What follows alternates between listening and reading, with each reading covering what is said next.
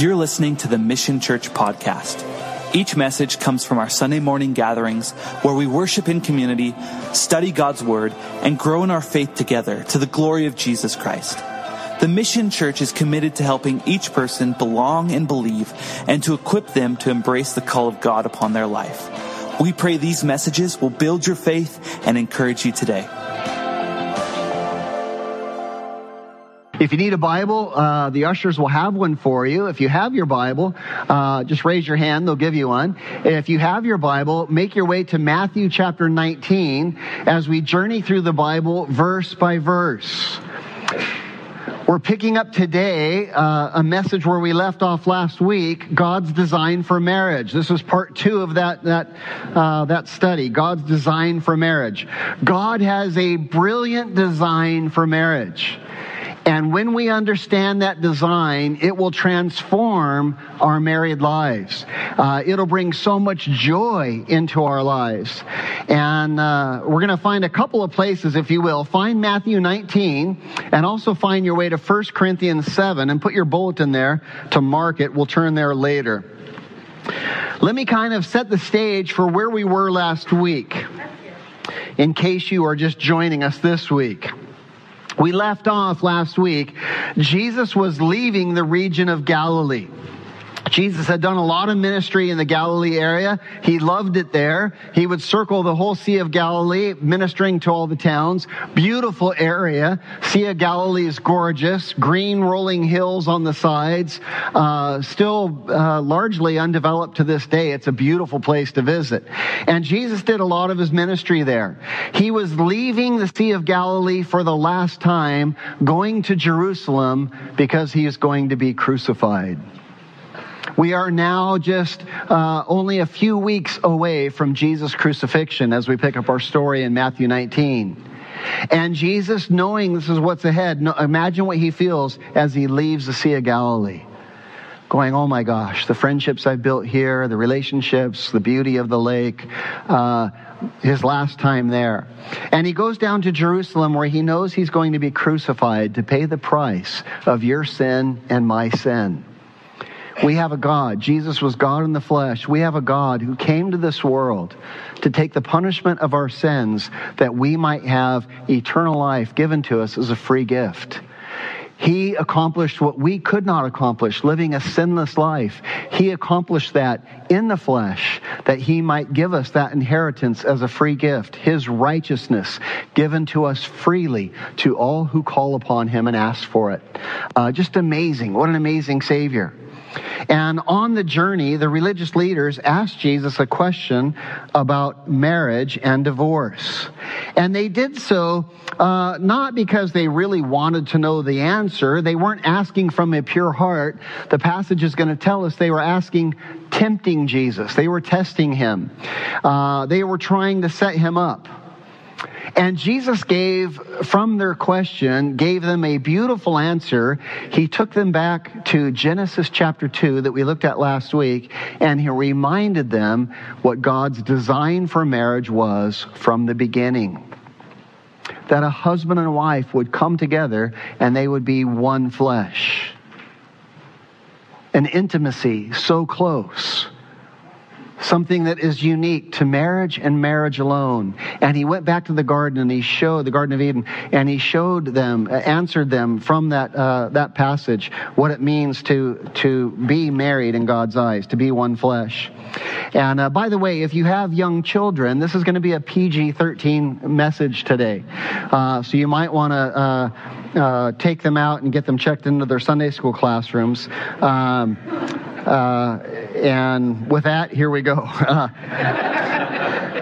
Matthew chapter 19. Let's pick up, and as a way of review, we'll pick up in verse 1, just kind of setting the stage for where we're going.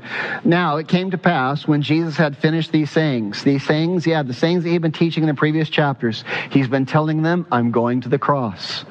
I'm going to be crucified. I'm going to die for your sins. I'm going to be betrayed into the hands of the, the religious leaders and to the Romans. They're going to put me on a cross, but I'll rise again on the third day. He's teaching them about sonship. You're my sons. You're my daughters. I love you. He's teaching them about forgiveness. I want you to be forgiving. Just as I, forgiveness flows freely from me to you. Now let that forgiveness flow from you into others. That's what he's been teaching. And when he finished teaching these things, he departed from Galilee, from the Sea of Galilee, and he came to the region of Judea beyond the Jordan. So he crosses over the Jordan. Reason is, he was up in, in Galilee, which is to the north. Jerusalem is straight to the south, but instead of going straight south, he comes down south and he gets to Samaria. And when he gets to Samaria, the Samaritans kick him out. They don't let him pass through the region. So he has to travel over the sea, over the uh, uh, uh, Jordan River into the area of Perea, and he comes down Perea as he makes his way back to Jerusalem. Takes the long road, in other words.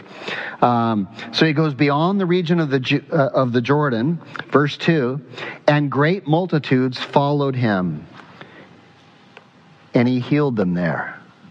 I love that. This is our Jesus just rejected. He's going to die. He's, he's on his journey to go to Jerusalem to die for us. On his journey, he's rejected by people. He goes a different route. People come to him, and he has great compassion, and he heals them of their blindness, of their deafness, of their lameness, of their inability to walk and he heals them. And the physical is a picture of the spiritual. This is what Jesus does in our life. He heals them all in his grace and his mercy. And uh, uh, look what it says, verse 3.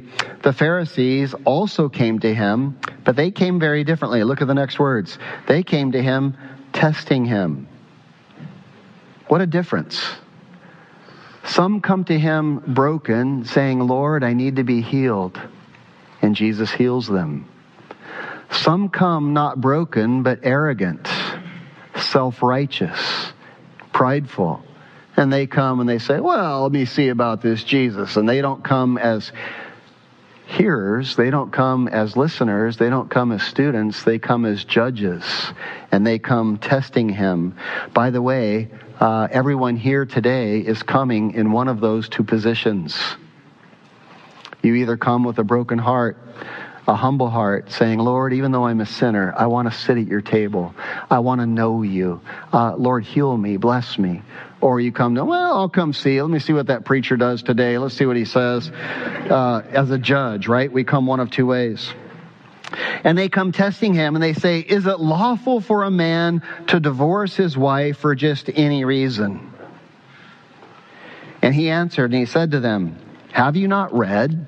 I love that, by the way, because uh, these these were religious leaders coming to Jesus asking this question. They were pastors, and Jesus first thing to them, have you not read your Bible? Do you have to ask this question? Don't you know what God's will is on divorce? Do you have to ask? Have you not read? Look what he said. He takes them back to Genesis 2, uh, to the, the origin of marriage. He who made them at the beginning, circle the word made them, you were created by God. You were designed by God. You are not an accident. You are not from the ooze. You are not just a chance of random circumstance. You are not from the, the, uh, you know, a single cell amoeba that, you know, next thing you know, you came along. No, no, no, no. You were designed by God. You were created by God. He made them at the beginning. He made them male and female. It's so interesting to me. 30 years ago, when I first became a Christian, this was pretty obvious. Now, today, this is like teaching, right? I mean, it, we were actually made male or female. That's like, wow, revolutionary. I mean, really. Uh, God made us male or female from the beginning, created by God, and a beautiful design, the differences of male and females. We looked at that last week guys, dudes, I mean, no offense, but you're kind of ugly. I mean, you're hairy, you're scrappy, you're rough, you're big, right? Uh, women, uh, soft and smooth and delicate. And I'm amazed that women are attracted to men. I'm not amazed that men are attracted to women. That's obvious. But, but this design so different coming together as one flesh. Brilliant design brilliant design. He made them male and female, very, very different gifts.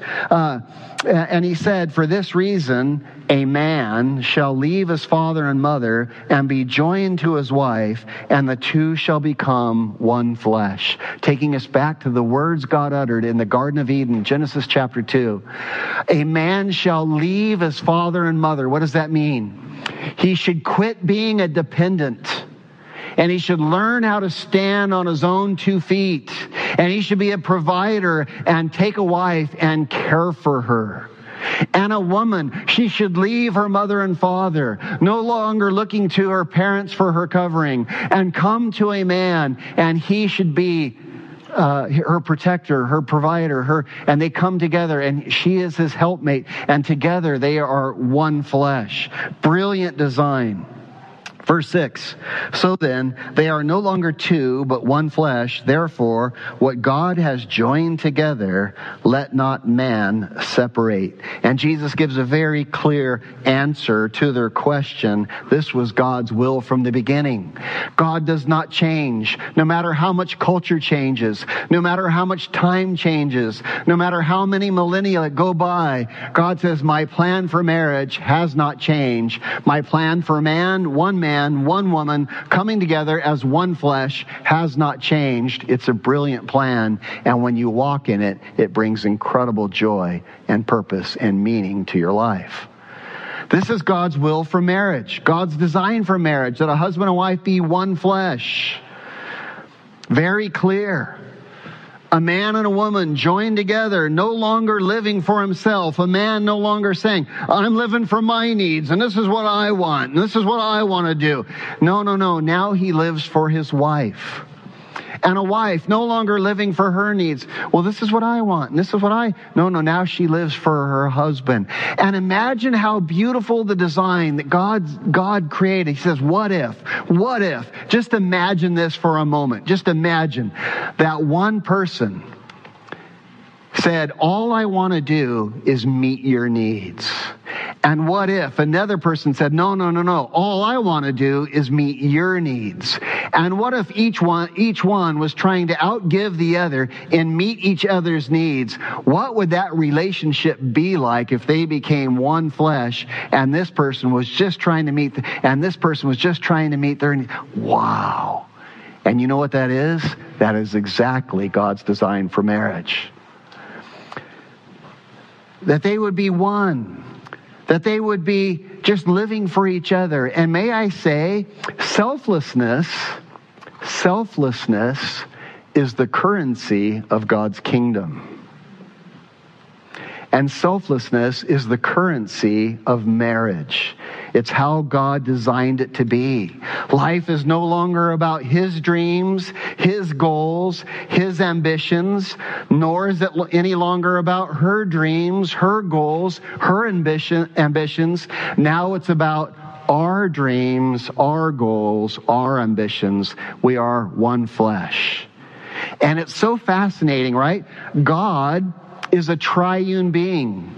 Father, Son, and the Holy Spirit. Three persons, one God. And he makes man in his image, two coming together, male and female, both in the image of God. Man has some of the gifts of God strong, firm, commanding, a builder, a doer, an accomplisher. Woman has the image of God nurturing, caring, emotionally responsive, emotionally in tune, emotionally wise, tender, soft. And they come together and they bear the image of God, one flesh. God is a triune being, man is a triune being, male, female, Holy Spirit coming together, one bond, a cord of three strands, not easily broken, Scripture would teach us. Beautiful design, amen? Uh, remarkable, just remarkable. And uh, uh, uh, God's, Jesus, hey, it's clear from the beginning. This is how it was one flesh. Jesus modeled that for us so well. Jesus was always focused on excuse me, focused on doing the Father's will. Jesus said, if you've seen me, you've seen the Father. I represent everything that's important to him. Jesus said, I didn't come to do my will, but the Father's will. In the Garden of Gethsemane, Jesus said, if this cup can pass, this going to the cross, if this can pass, let this cup pass. Nevertheless, not what I want, but what you want. Not my will, but your will be done. And Jesus shows us what it's like to be one flesh in his relationship with the Father. And uh, God went through great lengths to show us that in Genesis, right? We looked at that last week. In Genesis, uh, Eve, she was special. Uh, Adam was made from where? The dirt, all the animals made from the dirt. God fashioned them and formed them. The birds, the dogs, the cattle, the horses, the giraffes, the dinosaurs, all fashioned by God from the dirt. Man made from the dirt. But when he made Eve, we learned last week, where did he make Eve from? Not from the dirt. Where from? From his side. You mean to tell me, out of all of God's creation, the only one that he didn't make from the dirt was Eve? Why? Because he was giving Adam a message. Adam, she's you. You're one flesh. And if you build her up, you build yourself up. If you make her better, you make yourself better. If you neglect her, you neglect yourself. If you deprive her, you deprive yourself. If you speak poorly of her, you tear yourself down. You become less of a man. You're one flesh. And Adam understood the message because he said, Oh, this is now bone of my bone and flesh of my flesh. She shall be called woman, for she is taken out of man. And he gave her his name. She shall be called Isha in Hebrew, for she is taken out of Ish. Adam understood one flesh, God's design. The other thing that we looked at last week in the Genesis story is that they were naked and unashamed naked and unashamed. And what that means is God gave Adam certain gifts. He was strong. He, as I mentioned, he was a doer. He was an accomplisher. God gave Eve certain gifts. She was soft. She was nurturing. She was tender. She was kind. And together they bear the image of God. My wife and I bear the image of God far more than we do independently. This is why God is against same sex marriage because he made men and, fe- and women very differently and gifted them differently so that when they come together, they would have the attributes of God to be able to pour into their children and to raise them and to build them. It's God's will, it's God's design. And this naked and unashamed simply means this. She doesn't have some of the gifts I have, and I don't go, What the heck is wrong with you, woman? You don't have these gifts? And she doesn't go, Well, what the heck is wrong with you? You don't have an emotion? you can't discern? No, no, no, no, no. We have different gifts and we come together and we are naked and unashamed. Where she's weak, I will cover. And where he's weak, she will cover. And together, there's no shame in the areas of our strengths and weaknesses. And God says, I want you to have a marriage where you come together as one flesh with no shame of your weaknesses. Wow. Great design. So that was last week. Jesus gave a brilliant answer. He told us what, how he wanted marriage to be. And the thesis of last week's message was simply this. God's design for marriage is brilliant. And it is only when we obey Jesus as Lord that, uh, that we will experience his brilliance in marriage. When we obey Him as Lord, you can walk away from what He designed, but you will not experience the brilliance of His design if you do. You can do it your way. No, I think uh, women's lib and women's rights. Okay, go ahead, but you're only going to hurt yourself. There is no reason no reason whatsoever, if you are in a godly marriage, to have women's lib or women's rights. Why? Because a man will be upholding all of a woman's rights to the nth degree. Nobody did more for women's rights than Jesus. Nobody. He elevated them at a time when they uh, uh, were not elevated. And so it's not necessary. Different roles, one flesh, naked and unashamed, God's brilliant design for marriage, and we experience His brilliance only when we're walking in the Lordship of Jesus Christ. Great design. Now, the religious leaders got a very clear answer from Jesus, an astute answer from Jesus, a brilliant answer from Jesus. But the problem is they didn't come to learn, they came to judge, they came to test. And because they didn't come to learn, they hear Jesus' brilliant answer, and instead of being able to receive it, they're blind and deaf by their own self righteousness. Self righteousness always causes us to be blind and deaf to what is right in front of our face. The Bible says, Do you see a man who is proud in his ways? There is more hope for a fool than for him. Wow. And because they are prideful, they couldn't hear it. So they come and they ask Jesus another question. Jesus gave them a brilliant answer. They don't hear it. Look what they say, verse 7. They said to him, that's the religious leaders, that's the pastors, they say to Jesus, Why then did Moses command? Yeah, they say command, take note of that. Command to give a certificate of divorce and to put her away.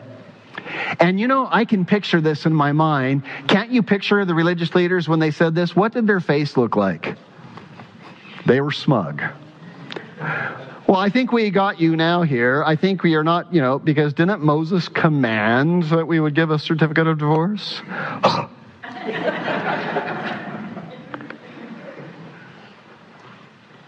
Isn't smug an ugly quality? Don't you just want to wipe smug off of someone's face?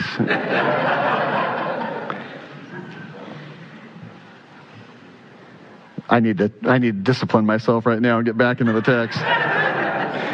Uh, they come to him, uh, Jesus, why did then Moses command? And look what Jesus says. He said to them, because of the hardness of your hearts. You might want to underline those words hardness of your hearts. What does that mean? What does it mean to have a hardness of a heart? What does he mean? Let me hear some ideas from you. What does it mean to have a hardness of heart? Lack of an open mind. What was that? Lack of an open mind. Lack of an open mind. Really good, Gary. Really good. What else? What was that? Prideful. Prideful. Really good. Yeah. Unforgiving, someone said. What else? Selfish. Really good. What else?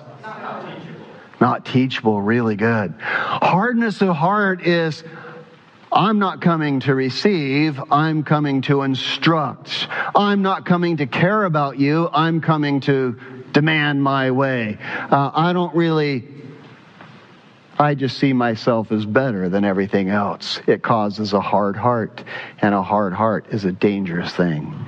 And Jesus says it's because of the hardness of your hearts that Moses permitted you to divorce, because you wouldn't align yourself up to God's will. You wouldn't take time to humble yourself and learn God's ways and understand what He meant when He made you one flesh and when He made her so different than you and He made him so different than you. You, instead of understanding understanding and appreciating that, you hardened your heart, you wouldn't receive it, and he wasn't able to guide you. Because of the hardness of your hearts, Moses permitted, permitted you to divorce your wives. But from the beginning, it was not so. It was never God's will.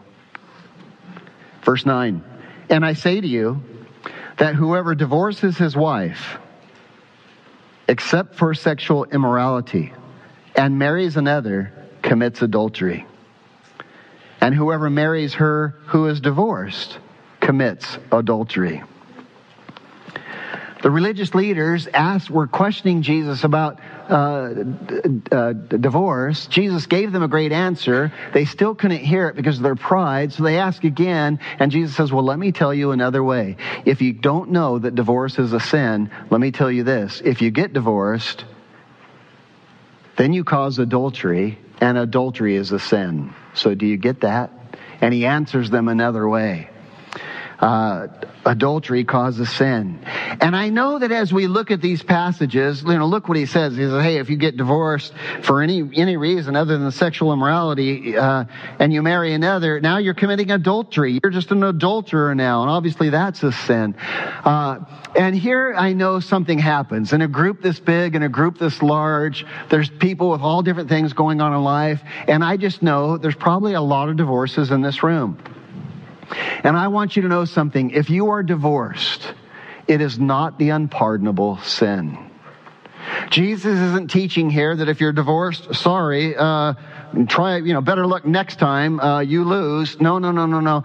Uh, it's not the unpardonable sin. Uh, it's, you know, uh, Jesus is willing to forgive. And I would encourage you, if you are divorced, make sure you are under the lordship of Jesus Christ and now bathe in the Savior's grace. Do you know from the cross of Calvary, where Jesus died for our sins, there flows a river of grace. And I tell you, as a sinful man, I love to bathe in that river. Whenever I sin, I know my relationship with Jesus. I understand what it is. I'm the sinner. He's the Savior. I have these two positions very clear in my life.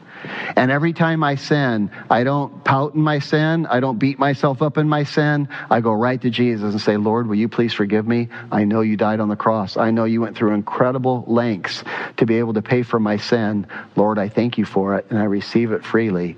And now I repent of my sin and I say, I want to walk with you. And so if you are divorced, bathe in his grace, but do some things. Repent of your sins, learn from past sins, and learn what was lacking in your character that caused that divorce, and grow. Grow. Why were you divorced? Were you led by emotion? Were you just emotionally driven and it caused havoc in your life? Were you selfish? Or maybe you had to be right. Just, you had to be right all the time. Maybe you were high, high minded. You just thought your way was right on everything. Or maybe, just maybe, you were high maintenance and you just wore the poor guy out or the poor woman out. You ever been with someone who's high maintenance? It's like, woo, that was some work. Yeah, uh, grow, grow, repent, understand God's role for marriage. Uh, maybe, maybe, this is really common in women, maybe during the dating relationship, you were seeing things only what you wanted to see instead of what was really there. Maybe you just saw what you wanted to see. You know what the Bible calls that? A lack of what? Discernment. It's time to grow in discernment. So you see what God is really showing you instead of just what you want to see.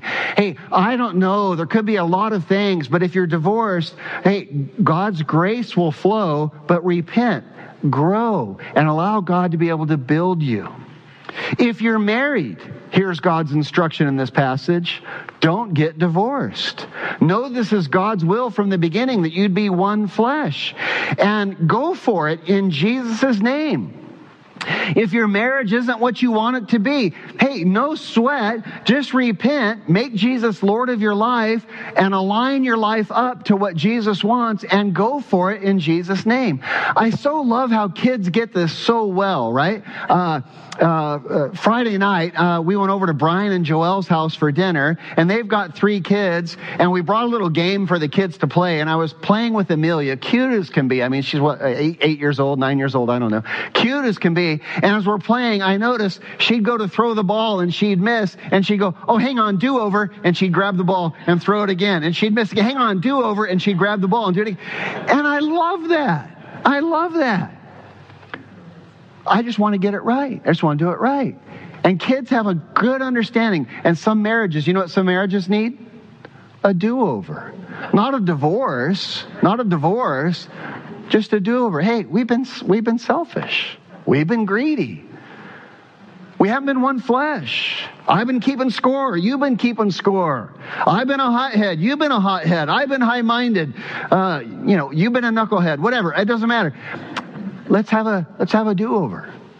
Let's line it up in Jesus' way and let's go for it in Jesus' name. Let's value each other.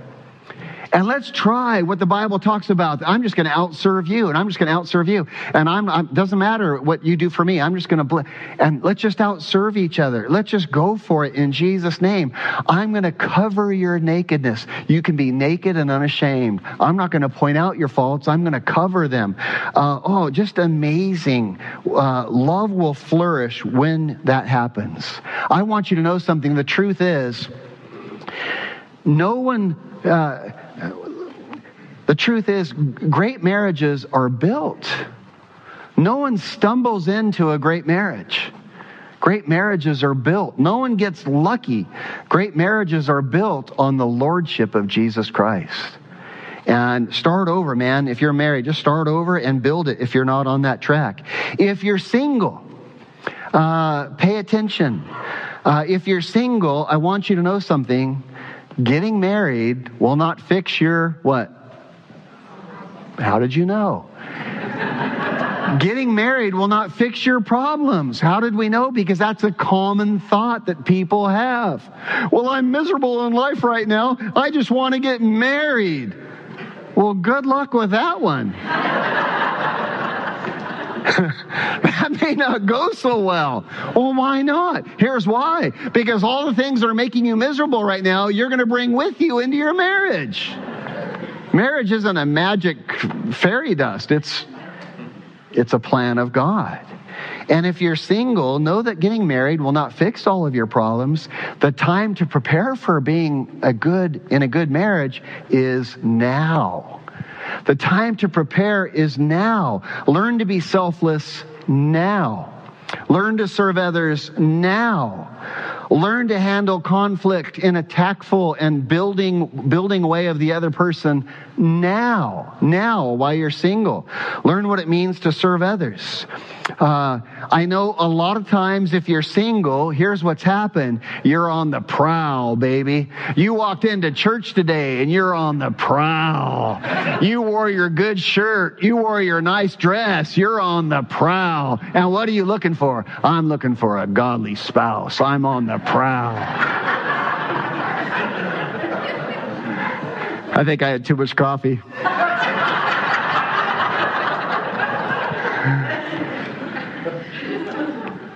Hey, if you're single, I want to give you a revolutionary thought. I don't want you looking for a godly spouse. You know what, you know what I want you doing? I want you working at being a godly spouse. Big difference. Big difference. Be a godly spouse. Just be one. Learn now how to be selfless. Learn now how to walk with wisdom and discernment. Learn now how to hear instead of speak. Learn now how to uh, humble yourself and put others above yourself and not think more highly of yourself than you ought to think. Learn now how to serve others. Learn now how to be selfless. And here's what happens as you become a godly spouse, guess what God will do? God will bring you, you'll attract a godly spouse. Right now, if you're just looking for a godly spouse, you'll think you find one when you didn't, and they'll marry you because they're not a godly spouse either.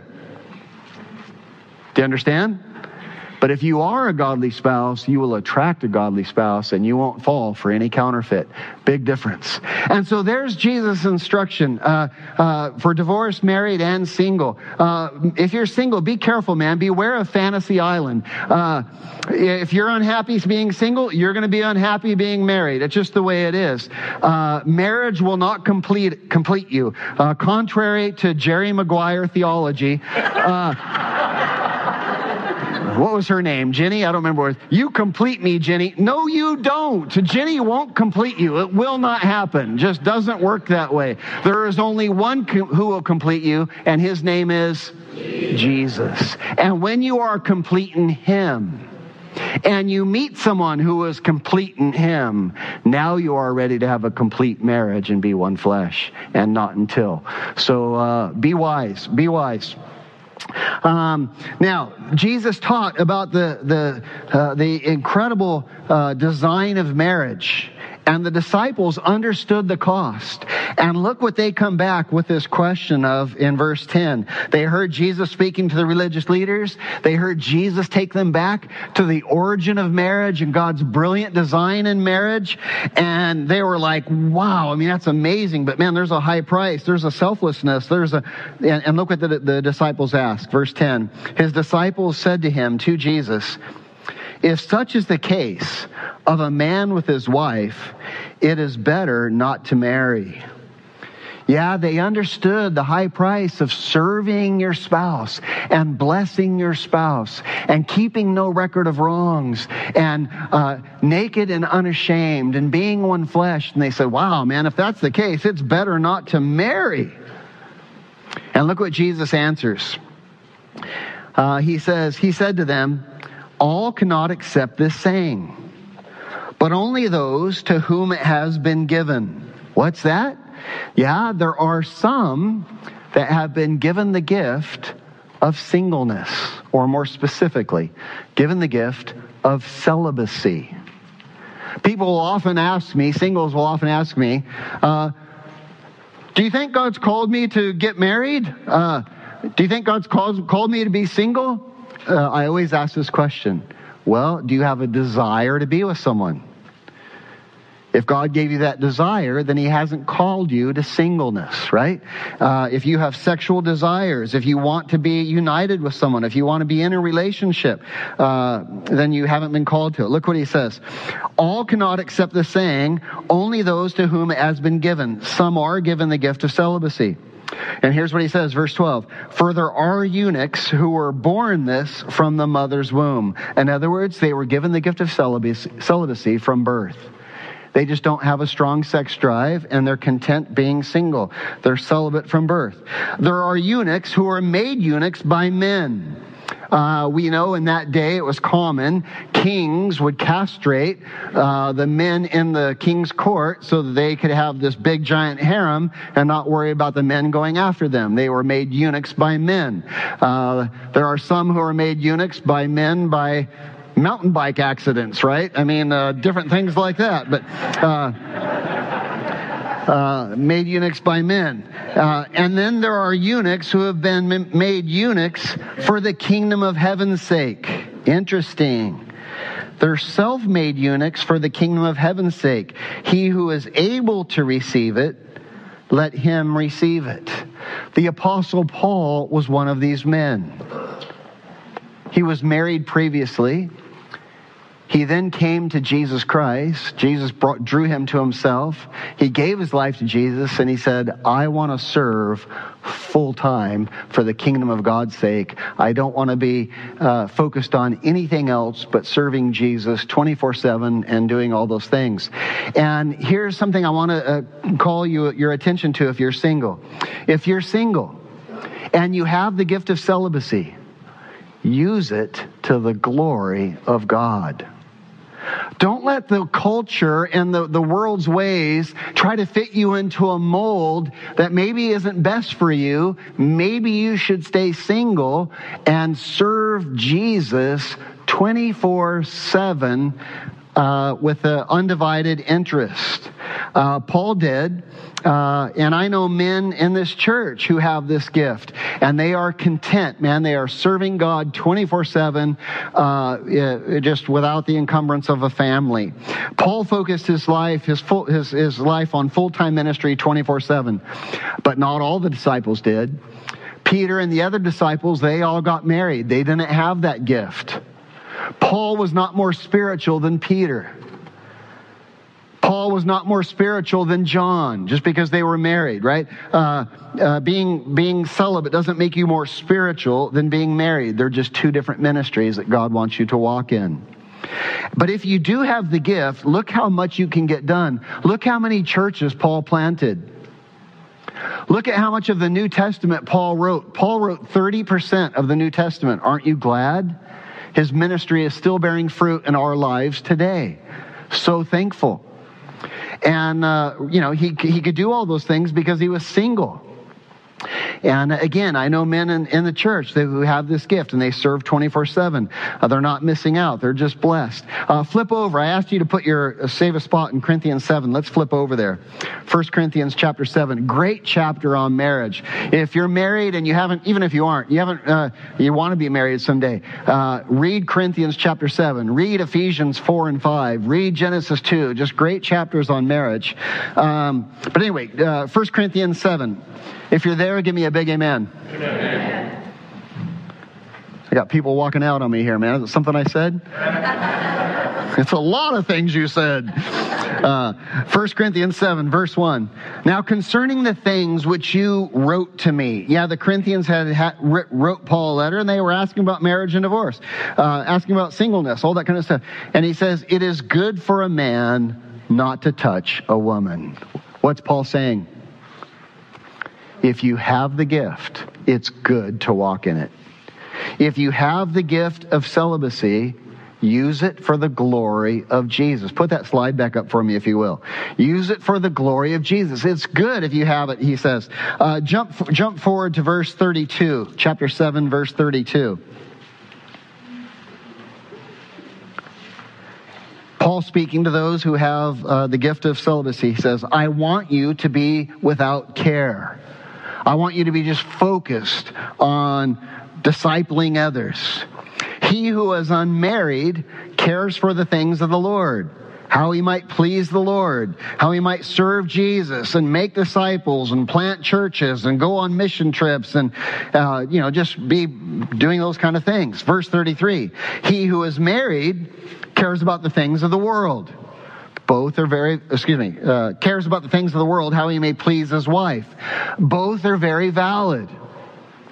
The married man thinks how he might build his wife up, how he might disciple his son, how he might teach his daughter the things that are really valuable in life. He's focused on what his daughter is going through in third grade. He's focused on teaching his boy how to be a good sport when he strikes out at home plate on the baseball field. He's focused on building his family. It's a great ministry. Verse 34 There is a difference between a wife and a virgin.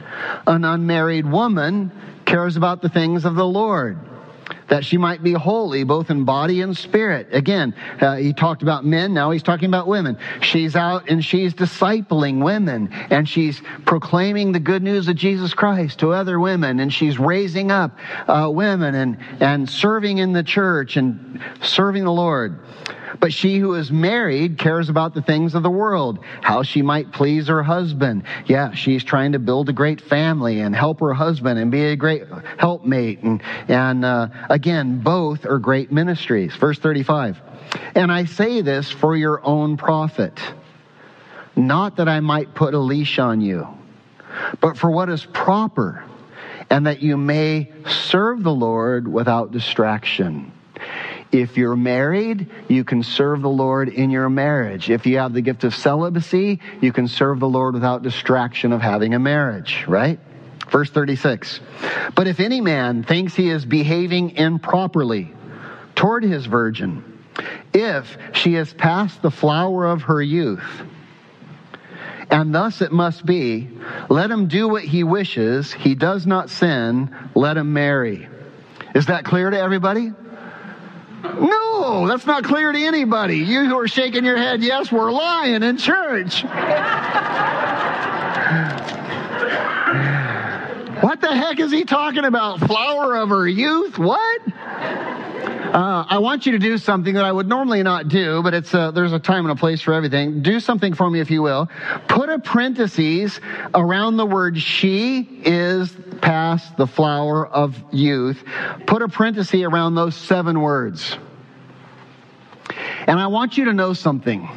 That is a bad translation. And here's why. Those seven English words come from one Greek word. Anytime you have seven words coming from one word, you have a mistranslation, right? That one word, you want to know what that Greek word is? It's overripe. Overripe. It's the only time it's used in the Bible. Overripe. Let's read it that way. I think it will make a lot more sense. And by the way, there is no it says she there. There is no she. There is no feminine pronoun in the Greek here. It just means overripe. So let's read verse 36 again this way. But if any man thinks he is behaving improperly towards his virgin, if overripe, and thus it must be, let him do what he wishes, he does not sin, let them marry. Does that make more sense now? Overripe means you're the one who said yes before. What are you talking about? I know I didn't make it more confusing. Uh, overripe means burning with desire. Overripe means can't contain yourself. Here's what it says. If a man is behaving improperly, if he's with his girl and they're just jonesing, right? It's just, just a hunka hunka burning love. Uh, I told last service, those are the things I wake up on Monday morning and go, I can't believe I said that. And just what the, what the heck am I thinking? If there is this desire that is overripe, just get married. You do not sin. It's not bad. You don't have the gift. Just get married. You have a different ministry that God's calling you to. And that's what Paul is teaching. Is that clear? Let's go back to chapter 7, verse 1. Let's understand God's uh, design for marriage. Now, concerning the things which you wrote to me, it's good for a man not to touch a woman if you have the gift. Verse 2 Nevertheless, because of sexual immorality, in case you're overripe, let, him, let each man have his own wife and let each woman have her own husband. Interesting words. Did you notice the pronouns there? Let each one have his own wife have his own, have her own husband? Do you get a sense? Do you get a, a feel of ownership? You should. It's what Paul was implying. Have your own. And look at this. He unpacks it more. And let the husband render to his wife the affection due her. Due her. And uh, ladies, I'm sorry, the context here is not affection like just niceness. It's it's sexual affection, right? And now it includes nurturing affection also, but the, uh, anyway, let the husband render to his wife the affection due her, and likewise also the wife to her husband, the affection due him. Look at this. The wife does not have authority over her own body, but the husband does. And the husband does not have authority over his own body, but the wife does. Wow. Brilliant design. Brilliant design. If you're married, take a look at that thing sitting next to you and just look at each other and go, that belongs to me. That's mine.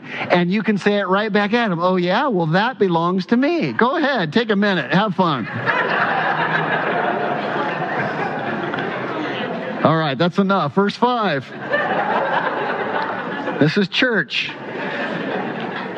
Do not deprive one another. Wow. Wow. We talked about last week. Uh, God gave sex as a gift to marriage. I remember giving my kids gifts at Christmas. You know, you give them like a a toy, and the next thing you know, they're hitting their brother with it, like wham, wham. Like, hey, wait a minute, that's not why I gave you that gift. That gift was to play with. It wasn't to beat your brother with. And God gives us the gift of sex, and He's like, wait a minute, wait, that's not to punish your mate with. That's not what it's for. And look what he says don't deprive one another. I like how the King James says it don't defraud one another. Defraud, what a great word. It was supposed to be one thing, but it's a fraud. Wow. Don't defraud one another, except with consent for a time that you might give yourself to prayer and fasting and come together again so that Satan does not tempt you because of your lack of self control. Yeah, you don't have the gift of celibacy. And here's what he's saying don't ever let there be a time where there's not frequent sexual relations between the two of you except for this period. If you decide that you're going to fast for a, a, couple of days, then you can both do it if it's an agreement together. And then as soon as it's over, come together again so that you're not tempted. Wow. Wow. Here's a point that I want you to see from this text. Marriage is the only context where sexual appetites are to be satisfied. It's the only context. Paul says, Hey, listen, man, uh, wives, I want you just blessing your husbands. And husbands, I want you just blessing your wives. And your body does not belong to you, it belongs to your spouse. Just a great design. But it's only in the context of marriage. Your sexual appetite is meant to be met in marriage. And how often should you drink water? Whenever you're thirsty. And that's how God designed marriage to be. Uh, the world does this very differently. And I want you to know it's messed up. It's wrong. It's sin. It's out of God's will. Sex has no place in boyfriend girlfriend relationships. Oh, but we're engaged. We're in love. Sex has no place in fiance fiancee relationships. Sex has no place in friends with benefits. Sex has no place in same sex relationships. Same se- uh, sex has no place on the internet. Sex has no place in bars and clubs. Sex has no place in Danielle Steel books. Sex has no place in massage parlors or escort services or on and on I could go. The only context where sexual appetites are to be satisfied is marriage. That is God's design. And anything else is sin. And Paul says here, don't deprive each other. Uh, and if you do so for fasting, if fasting's good, by the way. The reason we fast from food or from water is we say, hey, I want to go a day without food and water that I might learn how to deny my flesh so that I can walk more in tune with God's Spirit. And there's a time for that. Uh, and you can do that in as a husband and wife as well, but only for a moment and then come back together. Um, Verse 6. But I say this as a, as a concession, not as a commandment, for I wish that all men were even as myself, celibate, but each one has his own gift from God, one in this manner and one in that matter. I say to the unmarried and to the widows, it is good for them if they remain even as I am. Remain single and serve, serve the Lord, plant churches like Paul did, just go, you know, live your life to the glory of Jesus. Uh, but if they cannot exercise self-control, let them marry, for it is better to marry than it is to burn with passion. It's better to marry than it is to be inflamed with sexual desire and, uh, and not using it in the right way. I think that, uh, it was Spurgeon, if I'm remembering correctly, a quote coming to my head. Um, Spurgeon said this, I believe, I think it's Spurgeon. Forced celibacy is the seedbed of sin. Isn't that a great verse? Forced celibacy is the seedbed of sin. Uh, uh, if you have the gift, great. If you don't have the gift, get married. It's God's will. And a husband and wife is the only place where sex is God approved and God ordained, and where sex is blessed by God, where sex is beautiful in God's eyes. I want you to know you don't have to be ashamed of the things that happen. You can delight in them. You don't have to hide them from God. God designed you with all those weird ideas uh, because it's His will that you would come together as one flesh and delight in each other. And sex in the context of marriage is amazing, but all other sex is sin. It's outside of God's will. And we need a definition of terms here. All sex is sex. And we need that definition of term because of Mr. Bill Clinton, right? well, it depends on what is, is. No, it doesn't, Bill. No, it doesn't, right? All sex is sex. And I need to tell you something. Uh, uh, uh, in a group the size, I know there's a lot of couples dating. And I know that there are some guys in this room and they're telling the girl, oh, this isn't sex. This is okay with Jesus. Ladies, I want to tell you something straight and to the point. If you have a man that is telling you that, he has twisted theology. And you have problems far bigger than premarital sex. He doesn't know Jesus and he's manipulating religion. He is twisting theology. He does not know Jesus. You are with a man who does not know Jesus if he's selling you that line of goods. And I have a one word answer for you. It's three letters. It's simple. It's not complex. Anyone can understand it. Are you ready? Run! Run, Forrest! Run! Run! Don't look back. Don't pass go. Just run! Get the heck out of there. Because here's why. If you come with a man and you marry this guy, here's what's going to happen. Now you're one flesh with a, a, scripture twister, with a man who doesn't know Jesus. That's a problem. All right, now the joke's on me. I don't even know what you're laughing at.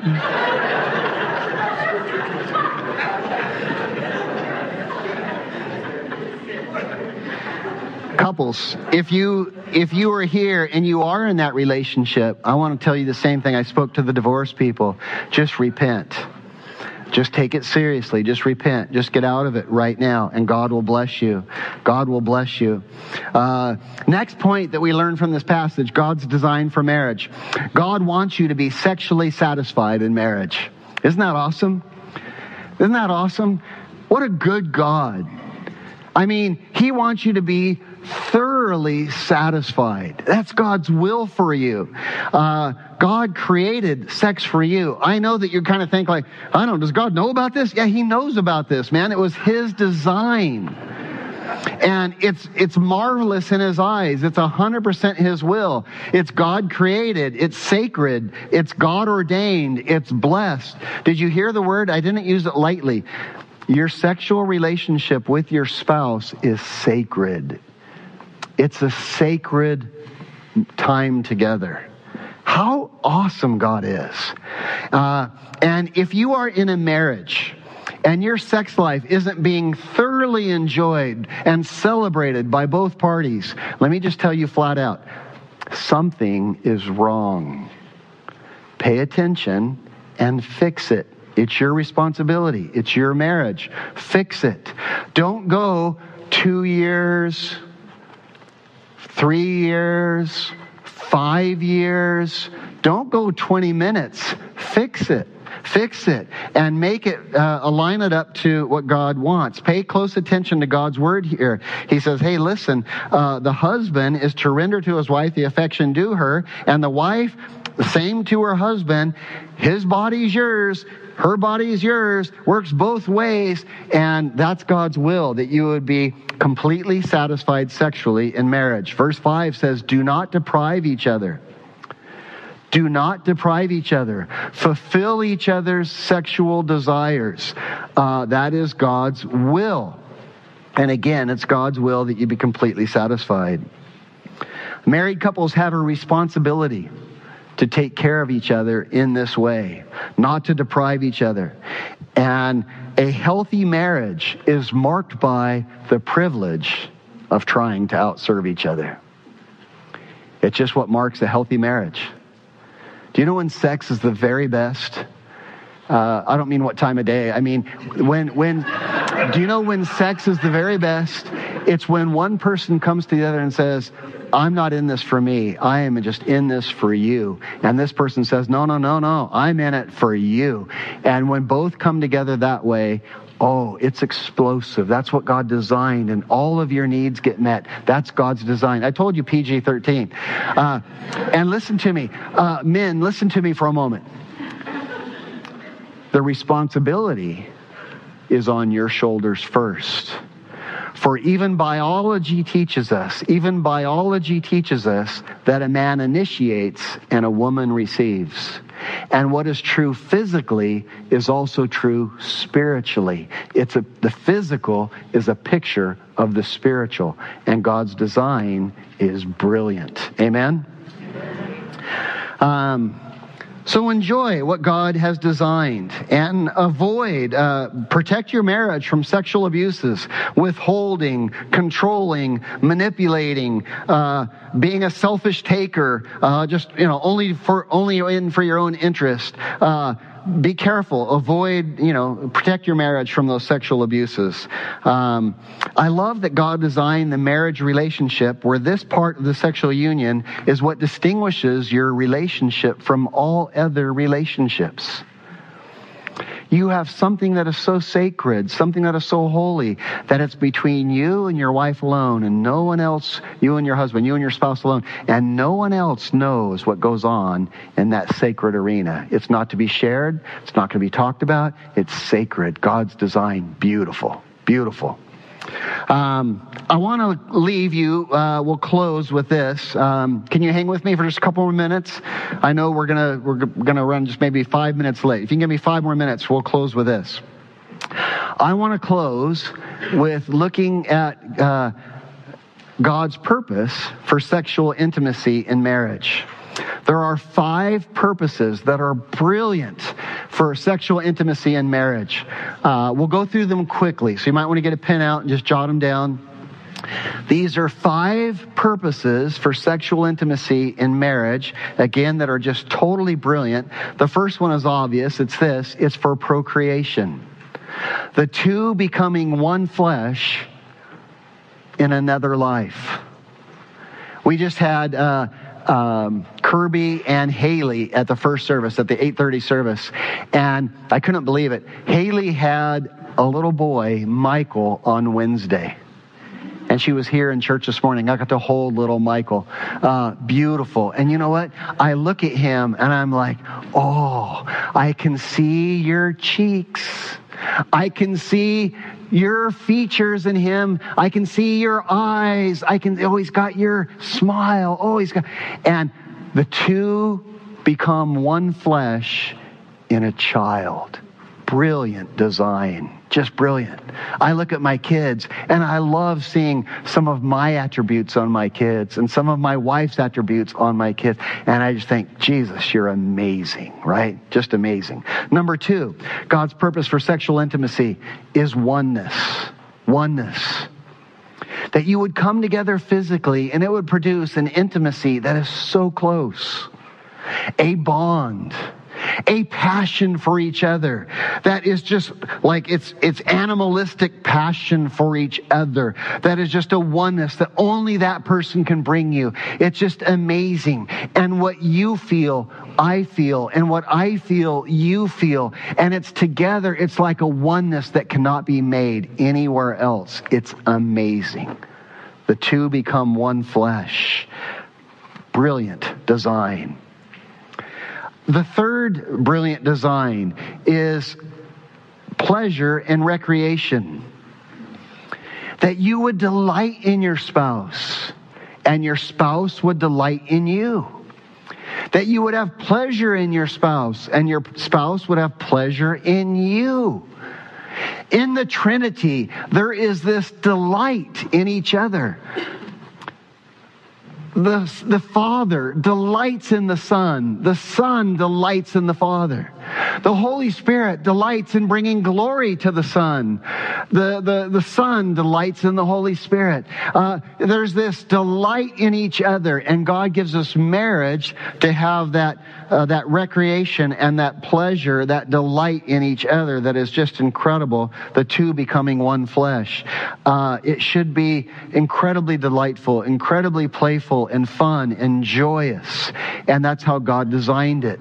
Uh, a steamy verse for you, Proverbs 5 on your screens. Um, let me hear you read this.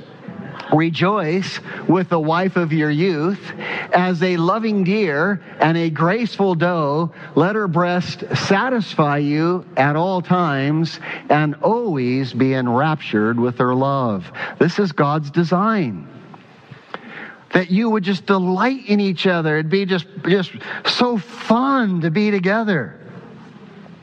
And you know, you just love touching each other. That's just God's design. Look what, look what the scripture says. Rejoice with the wife of your youth. I've been married 34 uh, years, and this instruction is to me. Rejoice with the wife of my youth when I was just a young springtime lover, right, with my wife. And, and that's the God's instruction. God, your ways are so good. I love them. I love them, right? And so may we, may we embrace that. That's, uh, that's God's will as we rejoice in recreation and pleasure as the two become one flesh. The fourth one is super important. Uh, God's design in marriage and, and sexual intimacy is that we would have protection. Protection. And that's one that you may not think of. Protection. What kind of protection? Well, both physical protection and spiritual protection.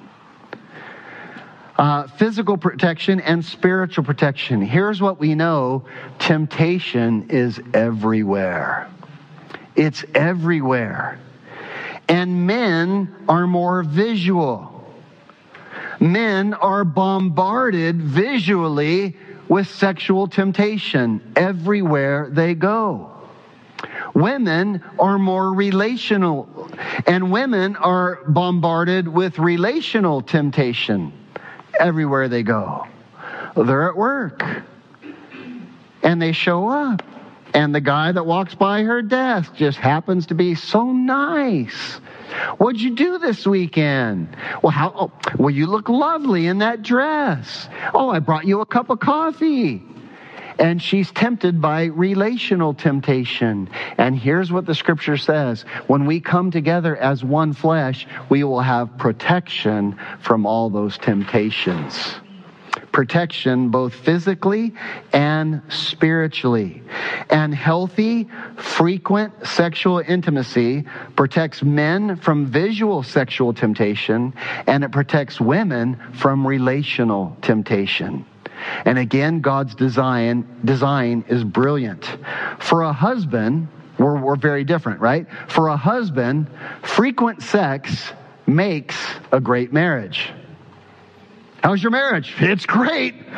Uh, we haven't talked, but hey, we have a lot of sex, right? That's dinner's on the table and bedroom's great. Man, my marriage is amazing, right? That's how a man defines a great marriage. For a woman, she's different. For a woman, frequent sex is the fruit of having a great relationship with her husband. And here we have a brilliant design she needs the relational intimacy. He needs the physical intimacy. And he's focusing on her needs. She's focusing on his needs. And everybody's happy. It's a great design. We should just say, Amen. God, you're amazing, right? Last one, last one, and then I'm going to ask Kyle and the team to come up. The last one, God's purpose and design for sexual intimacy is comfort and healing. Comfort and healing. Uh, a brilliant design. Uh, sexual intimacy brings comfort and healing to a wounded soul. A man can have a really hard day at work. He can lose a big account. He can get chewed out by somebody. He can feel like a total failure. And he comes home and he tells his wife what happened, and his wife can comfort him and just come alongside him and say, "Baby, no, you're you're amazing. You're not a failure. You're a good man, and God will take care of us." And and she can bring it, be a helpmate to him. And uh, they go to the marriage bed, and, and just, man, like all the problems of the world just go away, right? Brings comfort. A woman can feel bad about herself, and she doesn't feel pretty. She doesn't feel special. She doesn't feel loved. She doesn't feel cared for. She doesn't feel good. Enough. And a husband can come along and say, Oh, baby, you're amazing. I mean, I just can't keep my hands off you. You're just gorgeous. You're beautiful. You're wonderful. I want to be with you. I want to, and he can take her and comfort her. And uh, so awesome. Um, we see in Scripture uh, this coming out and bearing uh, illustration in a really great way. David had taken Bathsheba to be his wife. It was a sin, it was a mistake. David confessed. David repented. She was pregnant. That child died. David was mourning while the child was sick. He was mourning, saying, Lord, please, please. And the child died. And David, when the child died, did something interesting. He quit fasting, he quit mourning, he washed his face, and he ate. And everybody said, David, I don't understand. Your child just died. He said, Hey, well, when the child was alive, I was praying, I was asking the Lord, but now that he's dead, uh, I have to accept God's will. And he says, I can't, my, my child can't come to me, but I shall go to him. And he gives us some good theology about what happens to those who lose children. Uh, their children go to heaven. And David says, One day I'm going to go be with my child. And then David did something very interesting. After he ate and he washed his face, uh, Scripture would tell us, uh, 2 Samuel uh, chapter 12 on your screens. Let's read this together. One thundering voice. Then David comforted Bathsheba, his wife, and he went into her and he lay with her. And so she bore a son, and he called his name Solomon. They got their focus off of what they lost and they got their focus on their love for each other and what God was giving them. And they moved forward together in love, and it brought comfort and healing into their lives. This is God's will, God's amazing design for marriage. It's incredible that we would be one flesh that we'd be naked and unashamed, not pointing out each other's faults, but covering each other's weaknesses and rejoicing in, each other's strengths. That we would be one flesh in procreation, that we would be one flesh in oneness, physical intimacy, coming together in just a bond that is so close, so tender, that we would be recreational and pleasing each other and enjoying each other, that we would be protecting each other, that would be comforting and healing each other. Uh, oh, this is God's design for marriage. It is brilliant. And may we walk in it to the glory of God. Amen? Will you stand with me? You who are single, see, live it to the glory of God. If you desire to be married, work on becoming the spouse that God's calling you to be. If you're married, align your marriage up to all that Jesus has shown us over the last two weeks in these passages. And go out now as lights in a dark world, showing the rest of the world what an amazing marriage looks like. Can I share something with you to the glory of God? I'm not boasting. I'm not boasting in myself in any way, shape, or form. I have an amazing marriage. And I absolutely love it. It's not because I'm a good guy. It's not because I'm so amazing. It's because I've learned God's ways and I try to walk in them. And they bring amazing fruit. May you enjoy it. May you go shine brightly as a bright light in a dark world. And may you reveal the glory of Jesus in all that you do.